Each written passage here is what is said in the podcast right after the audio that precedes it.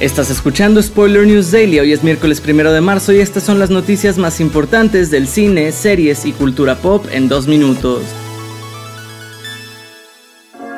Este año el cantante Abel Tesfaye, mejor conocido como The Weeknd, debutará como actor en la serie limitada The Idol para H B O, pero el reconocido músico no se conformó con eso y ya tiene un nuevo proyecto para cine. The Weeknd producirá, escribirá y protagonizará la nueva película del director tejano Trey Edward Shults, a quien conoces de Waves, y compartirá crédito en pantalla con Jen Ortega y Barry Keegan, quienes también tendrán roles como productores ejecutivos. Se dice que ambos actores quedaron fascinados con la historia y firmaron de inmediato para formar parte del proyecto.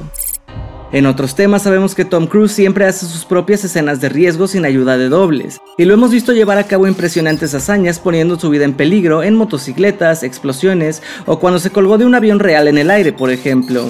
Ahora, en entrevista con Jimmy Kimmel, tras ser cuestionado, el actor ha dejado claro que no tiene intención de cambiar su forma de trabajar, incluso tras haber cumplido sesenta años, asegurando que para él es parte de la actuación y que siempre le ha gustado superar los nuevos retos físicos desde que era pequeño. Por último, Disney Plus ya mostró el primer avance oficial de Peter Pan y Wendy, la adaptación live action del clásico animado de la compañía que vio la luz en mil novecientos cincuenta y tres. La cinta llegará directamente a la plataforma de Disney el próximo veintiocho de abril y estará protagonizada por Alexander Moloney, Ever Anderson, Yara Shahidi y finalmente por Jude Law como el temible Capitán Garfio.